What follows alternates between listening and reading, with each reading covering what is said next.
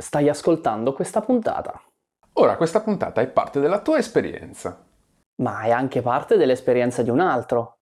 E se queste esperienze fossero diverse? Io sono Massimo Io sono Adrian. e questo è Mentecast.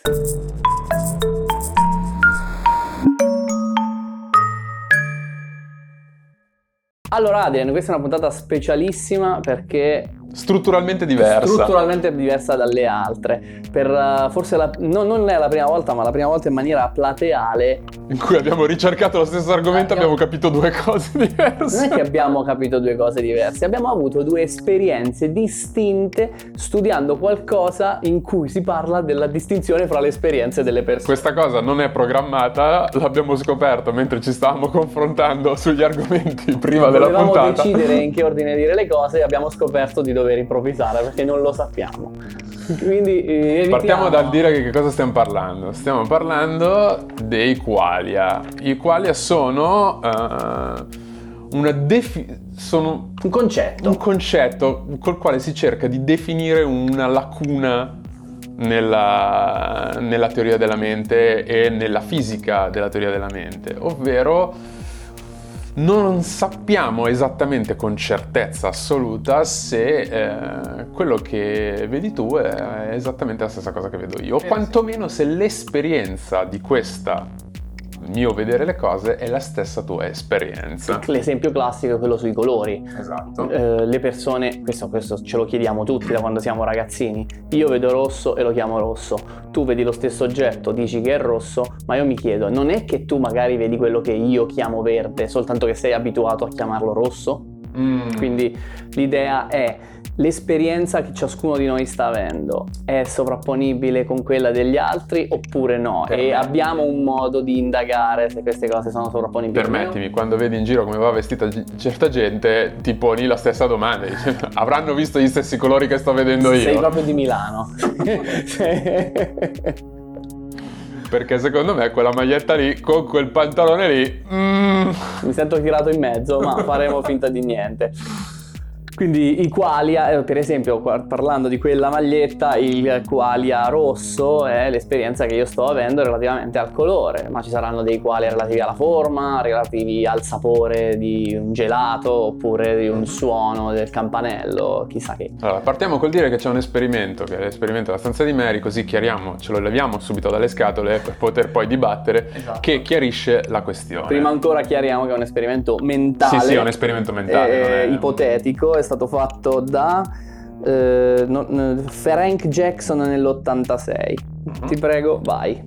Allora, l'esperimento, cioè la storiella suppone che ci sia questa eh, scienziata, Mary, una neuroscienziata, eh, lei sa tutto di come, ehm, di come funzionano i colori, di come funzionano lo, lo spettro dell'onda elettromagnetica, lei eh, conosce tutte- tutta la fisica in questione, lei conosce tutta la teoria, conosce tutto Cioè, quanto. eccetera, conosce i eccetera. recettori degli occhi, sa che strada fanno nel cervello Sa tutto, perfettamente. lei sa tutto, però sa tutto sulla carta perché lei vive in una stanza che- in cui tutto è bianco e nero. Lei, lei sa tutto sui colori, ma non li ha mai visti in vita sua. Legge libri in bianco e nero, ha accesso a internet, ma solo uno schermo che, riflette, che fa cose in bianco e nero. Esattamente.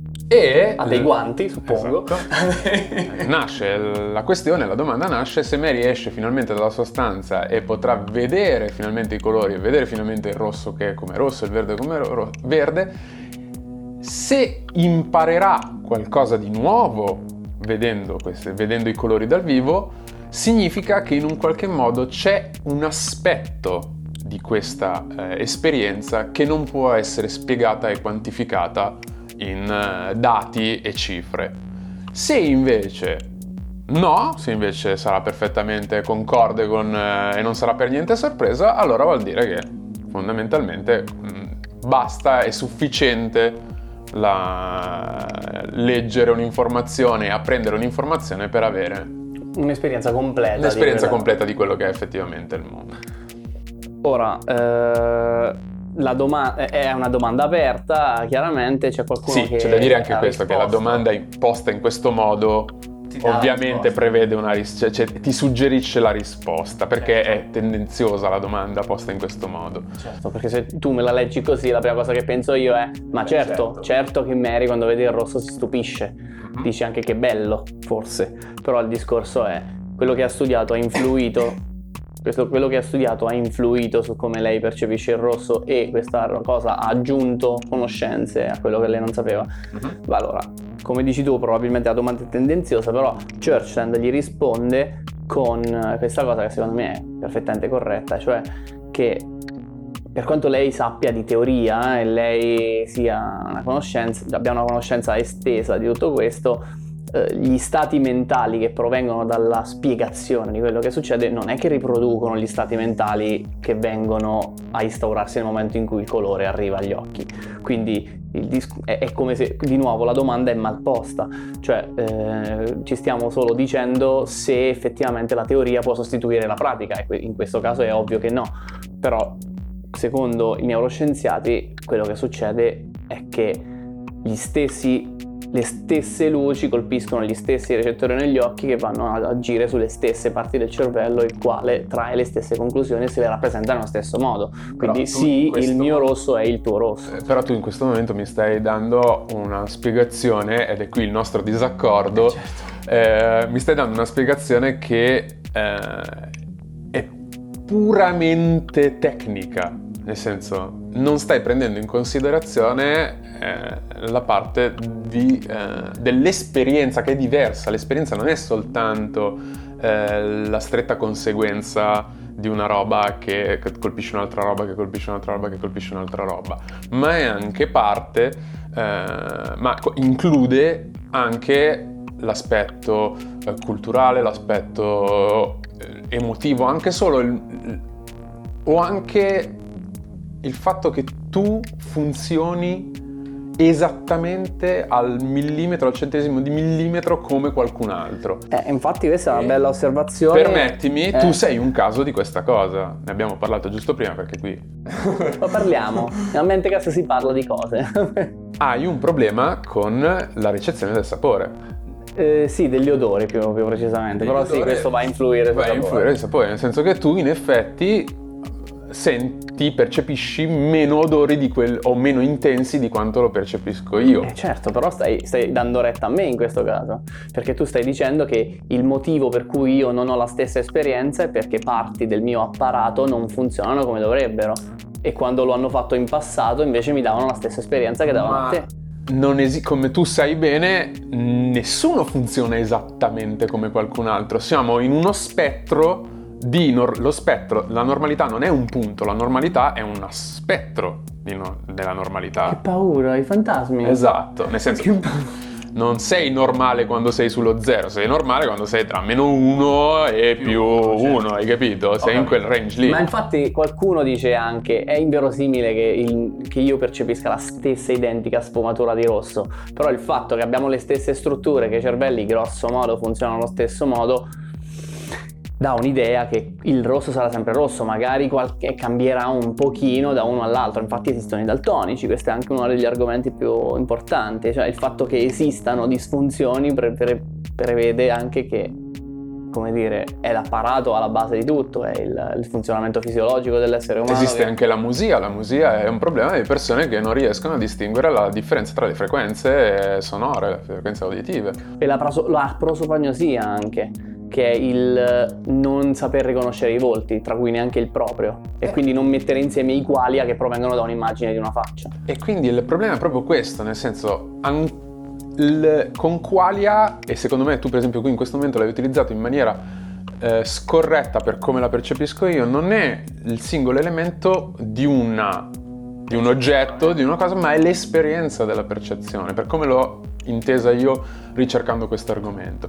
E anche se io sono filosoficamente allineato sul materialismo e sul determinismo e mi piacerebbe poter dire che in questo momento se c'è una lacuna esplicativa è, è esclusivamente determinato dal fatto che la scienza, l'avanzamento tecnologico e l'avanzamento scientifico non ci permette di coprire quest'ultimo, quest'ultimo metro ci serve per completare la descrizione di come funziona la percezione della realtà che ci circonda ho dietro, dietro, di me un po' il sospetto che forse questa caratteristica sia inesplicabile. Eh, vabbè, ma tu sei anche un romantico e forse la tua è una speranza. Ma il cazzo sia... con le patate, sono un romantico. No, per niente. Significa potrei non essere d'accordo. ma assolutamente no, non è una questione di romanticismo, anzi io ho la tendenza a togliere la poesia da tutto perché, la, perché mi diverte togliere la poesia dalle cose e togliere questo aspetto magico e romantico.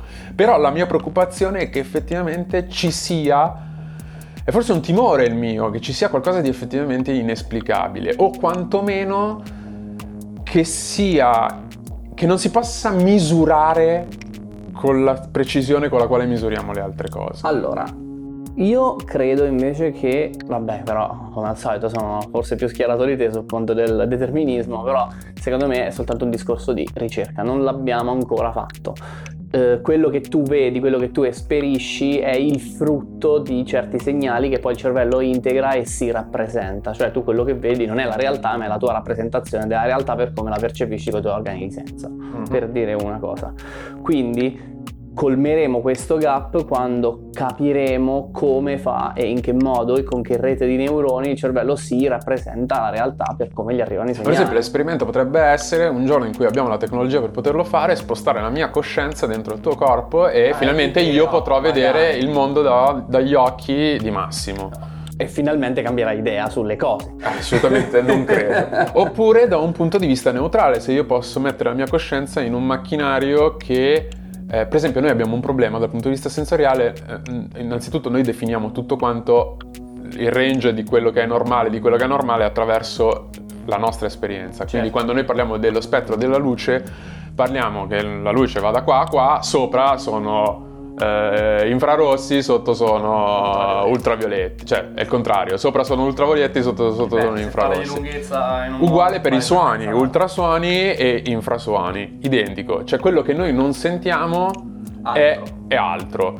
Ci sono però delle, gli animali, per esempio i cani, ved, sentono gli ultrasuoni, ok? Gli uccelli vedono, vedono lo spettro degli ultravioletti, ok? E per questo, per esempio, eh, ci sono delle differenze quando si fanno, fotografano gli, dei, mm, degli uccelli con una macchina a ultravioletti, si vedono dei pattern di texture sul, sulle piume che noi ad occhio nudo non vediamo ah, e che ah, loro vedono. Capito, ok?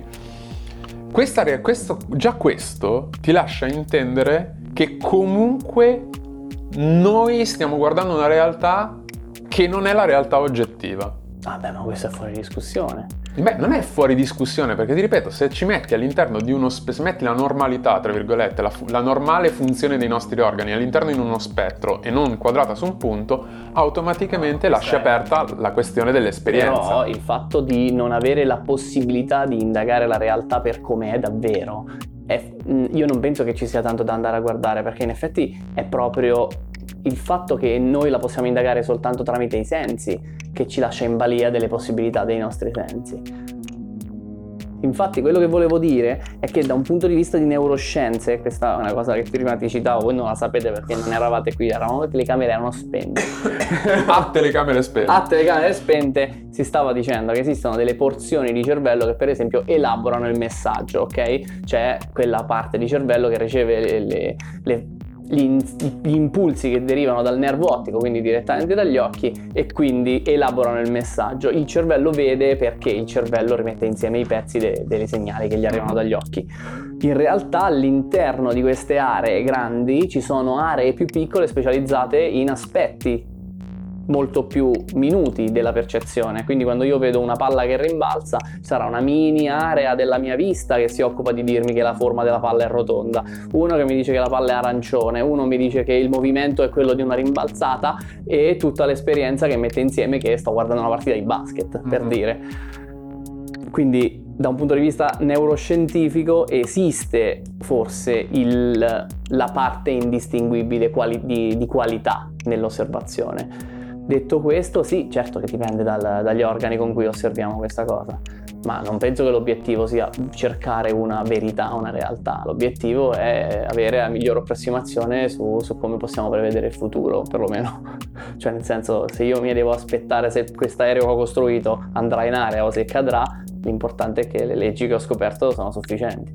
Ciò non di meno, io trovo che sia interessante eh, vedere che quale che nella nostra quotidianità in realtà noi esprimiamo questa cosa in continuazione, nel senso abbiamo eh, diverse, associamo a, alle, nostre, a, alle nostre esperienze sensoriali diverse eh, emozioni, diversi, de, abbiamo diverse reazioni a seconda di qual è il nostro contesto culturale di qual è il numero di informazioni a parte che abbiamo, perché comunque c'è una parte di informazioni a parte. Noi abbiamo fatto una puntata sul blu, certo. è una puntata sul blu in cui abbiamo scoperto che parte dei colori che noi associamo al blu, delle tribù che eh, sono Imba. Imba e sono nella jungla, eh, loro le associano ai verdi, a un gruppo che è per noi il gruppo, dei, il gruppo del verde. Quindi certo. vuol dire che già di per sé loro quando guardano quei colori lì che noi associamo al blu ma non è che non vedono il blu, è che non sono abituati a distinguerlo da un'altra cosa. Ma, la, beh, scusami, ma parole, tu, proprio. quello che ti trasmette, la tua esperienza guardando il colore rosso è determinata da anche tutte le associazioni culturali che tu hai con questo colore. Certo. Perché il rosso è nella nostra cultura, noi occidentali, è il colore dell'urgenza, è il colore dell'importanza. Sì, sì, il, quindi quando tu vedi un, eh, un tasto rosso nel tuo browser, ok? Sai che quella roba lì è importante, ok? Quando tu vedi un pannello rosso in giro per strada, sai che quella roba lì è una roba importante. In un'altra cultura in cui il rosso ha una valenza completamente differente, tu avrai un'esperienza, cioè, prim- cioè proprio l'esperienza Capito? Ho capito qual Allo la, sguardo discor- la discordanza che abbiamo noi. Secondo me la discordanza che abbiamo noi è sul grado di, di, complessità dell'osservazione. Cioè tu stai mettendo tutta questa storia della cultura perché tu stai pensando a funzioni più elevate. Io parlo di cose più, più basilari. Il fatto che io vedo rosso corrisponde al fatto che tu vedi rosso. Poi il fatto che io e te, che siamo di due tribù, o chissà, uno africano, uno dell'Oceania, siamo diversi ma culturalmente. Ma la questione è proprio questa, nel senso di quali non è, è, è proprio una questione dell'esperienza. L'esperienza è una cosa complessa, se fosse solo una questione fisica, sappiamo benissimo che, quello, che quell'oggetto riflette soltanto lo spettro di colori del rosso. Lo sappiamo, abbiamo la possibilità di calcolarlo, di, di misurarlo e quindi lo sappiamo. Non c'è bisogno di introdurre, il discorso di quali viene introdotto perché è un discorso sulla percezione e l'esperienza che noi abbiamo di questa cosa, non sull'oggettività della cosa. Se no è inutile introdurre questo discorso. È perché è un discorso, sulla, è perché è un discorso complesso che va a introdurre, cioè è un elemento di un discorso più complesso che è il discorso sulla coscienza. Secondo me le stesse domande che tu ti fai valgono su funzioni più basse della percezione e su cui ci possiamo fare le stesse domande che sono più, come dire, stupiscono di più proprio perché le diamo più per scontate. Cioè è ovvio che per me il rosso è lo stesso che per te, ma siamo sicuri? Proprio per questo è strana la domanda, perché non siamo sicuri e non abbiamo modo di indagarlo. Poi il fatto che abbia delle connotazioni diverse per cultura o chissà cosa ci sta. Però il punto è che anche le cose più elementari non sono sicure. E, e, tra l'altro, e qui eh, mi, mi, mi, inserisco anche con un'altra cosa, il fatto che noi prendiamo delle decisioni sulla base di integrazioni di segnali diversi e se vuoi di quali a diversi, che il nostro cervello tende a mettere tutti insieme per trarre delle conclusioni, lo vediamo anche in tutte quelle cose che sono le allucinazioni. Ok? Esistono allucinazioni visive e auditive che dipendono soprattutto dal contesto in cui noi facciamo osservazione. Mi viene in mente quell'immagine in cui coniglio e papera, ok? Può essere sia l'uno che l'altra a seconda del contesto in cui la guardi, sì, sì. ok? Quindi basta che tu giri l'immagine che già un'altra risalta più all'occhio. Oppure ti focalizzi so, su un dettaglio e esce fuori un'altra immagine. Precisamente. Oppure la ballerina che gira verso sì, destra o, o verso sinistra. Certo. Esistono allo stesso modo quelle uditive. Mi viene in mente qualche tempo fa sull'internet andava la questione di Yenny o Laurel e c'era un audio che tu potevi sentire sia come Yenny che come Laurel che voglio dire sono parole molto diverse ma il nostro cervello si deve basare da qualche parte su qualche, su qualche pilastro per decidere che cosa ha sentito quella però per esempio è una cosa che se tu sai in maniera, se tu sei prima di ascoltare la, la traccia, sai la parola, tendi a sentire più quella parola Comunque che non il, l'altra. il tuo cervello decide che cosa ha sentito dopo aver messo insieme i pezzi delle cose che- dei segnali che gli sono arrivati. Comprese le informazioni, oltre che semplicemente... Certo, Quindi il- magari ci sono delle informazioni a contorno, però nel senso se io non ti dico niente su questo Yenny o Laurel, potrebbe essere che tu un giorno senti Yenny e un giorno senti Laurel, senza avere nessun'altra informazione. Beh, oppure come, come quell'altro vestito, quello lì che era bianco oro oppure blu e nero. Ma quella è una ricordi? cazzata perché io basta che passi la foto, la foto su Photoshop, eh, contagocce, prendi il colore, è bianco. Non è blu. Però il fatto che tu possa vederlo come blu ti fa No, capire sì, certo, che dipende dal contesto di illuminazione in cui quella cosa si trova, perché il tuo cervello deve decidere, ok, ma questa roba che vedo è un bianco o è un blu? No, no, è un nero o è un oro? Decide a seconda di quello che, che filtra, per esempio. E quindi ci sono un sacco di informazioni. Ci sono un sacco di informazioni, però e qui secondo me il punto di, di rottura tra me e te è questo, è l- l'idea che per dovere di semplificazione tu tendi a tenere il discorso al minimo denominatore per ottenere una risposta. Io mi rifaccio alle- all'esperienza e so che insegnando musica, se ti parlo di un accordo di dominante, ti spiego tutte le caratteristiche di un accordo di dominante, qual è la sua funzione all'interno di un contesto musicale, tu comunque non saprai come suona un accordo di dominante. Eh, però come dicevamo prima, il fatto che tu me lo abbia lo spiegato sentire, non ha attivato le stesse parti del cervello che mi si attivano nel momento in cui lo sento. Sto ragionando in modo diverso, stai facendo un argomento di Ma semantica. significa che l'esperienza in sé ha un valore che non può essere sostituito, ha un, ha un valore in più che non è, eh, diciamo, coperto dalla mole di informazioni che posso darti in, diciamo, in forma teorica. E la mia domanda... Parole sì, però toccato il magari- micro- Il microfono avrà fatto un rumore orribile. E- Vediamo come lo esperiranno i nostri ascoltatori. Esatto, e eh, la mia domanda a te che sei anche un insegnante è se, eh, siccome l'insegnamento così come lo Sì, sì, conosciamo chiaro, chiaro, è di una persona che parla a 24 persone e sta, dando la sta fornendo l'informazione in un solo modo, se hai 24 persone diverse che hanno 24 modi di esperire la realtà in maniera differente, è funzionale la struttura dell'insegnamento in questa maniera qua? Allora, dipende. Dipende anche in quel caso. Soprattutto perché nella scuola in cui abbiamo adesso va sempre meno e, sempre, e sottraiamo, sottraiamo sempre più quella che è l'esperienza pratica. Ci sono sempre meno laboratori, ci sono sempre meno Eh, sperimentazioni. ma infatti quello che si eccetera, parla in eccetera. Inghilterra, in America, tutti questi paesi anglosassoni, loro prediligono un insegnamento che si chiama learning by doing, cioè imparare facendo, che effettivamente è molto più fruttuoso. Io eh, critico il fatto che a questo si accompagna una quantità di informazioni che è minore di quella che puoi fare durante una lezione. Ok? Però è vero anche che io sono molto conservatore su questo punto di vista, da questo punto di vista. Eh, c'è da dire che lo studente che non capisce non è che non capisce perché non ha visto l'esperimento, tante volte non capisce semplicemente perché non ci ha provato, che non ha ristudiato dieci volte come invece dovrebbe. Quindi non so se l'insegnamento forse è la cosa migliore come esempio. Se tu mi stai dicendo c'è una differenza a farglielo vedere, quello senz'altro, ma non stiamo andando a parare sulle stesse parti del cervello di... Cioè, sono soltanto due argomenti diversi che servono a fare due cose diverse. Se tu vuoi sapere soltanto come si fa un lavoro, allora sì, ti faccio fare l'esperimento dieci volte, alla fine lo sai fare. Se vuoi sapere che cose come funzionano, allora mi tocca anche a darti delle cose di teoria che sono più difficili e tediose da ascoltare. Servono tutte e due le cose, probabilmente, per uno che vuole un'esperienza ricca. Eh, comunque, detto questo, è stato molto bello questo esperimento che abbiamo fatto con te, è stato anche un po' meta, mi ha fatto molto piacere che siamo riusciti a avere due esperienze diverse di qualcosa in cui si parlava delle esperienze diverse che hanno le persone. Quindi, evviva, questo è Mentecast, ma anche molto altro, è anche molto altro, soprattutto se ci mettete che Ursulo è un po' che non vi sente, è un po' che non vi fate sentire, eh? manco a pigliare un caffè, dice lui. E sai, lo puoi prendere su YouTube, lo puoi prendere su Facebook, lo puoi prendere su Twitter, lo puoi prendere su Instagram, da un po' lo puoi prendere pure su Spotify e su iTunes, e inoltre che su SoundCloud come avevi sempre potuto, e neanche veramente un pasticcino, mica tanto, i torcetti al burro gli piacciono. Anche questo è meta. Fonti.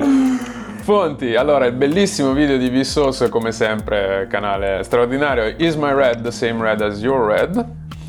E ho una pagina piuttosto densa della Stanford Encyclopedia of Philosophy su Qualia e Mondo Domani, funzionalismo ed esperienze coscienti.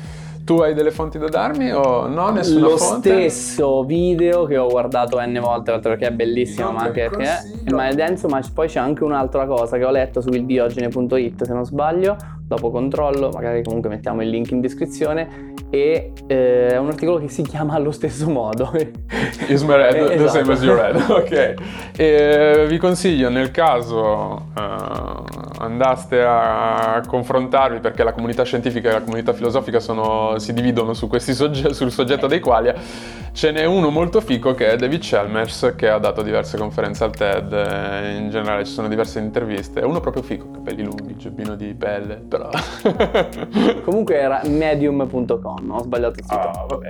Pazienza. Ciao! ciao. Meta. Ramaphonen!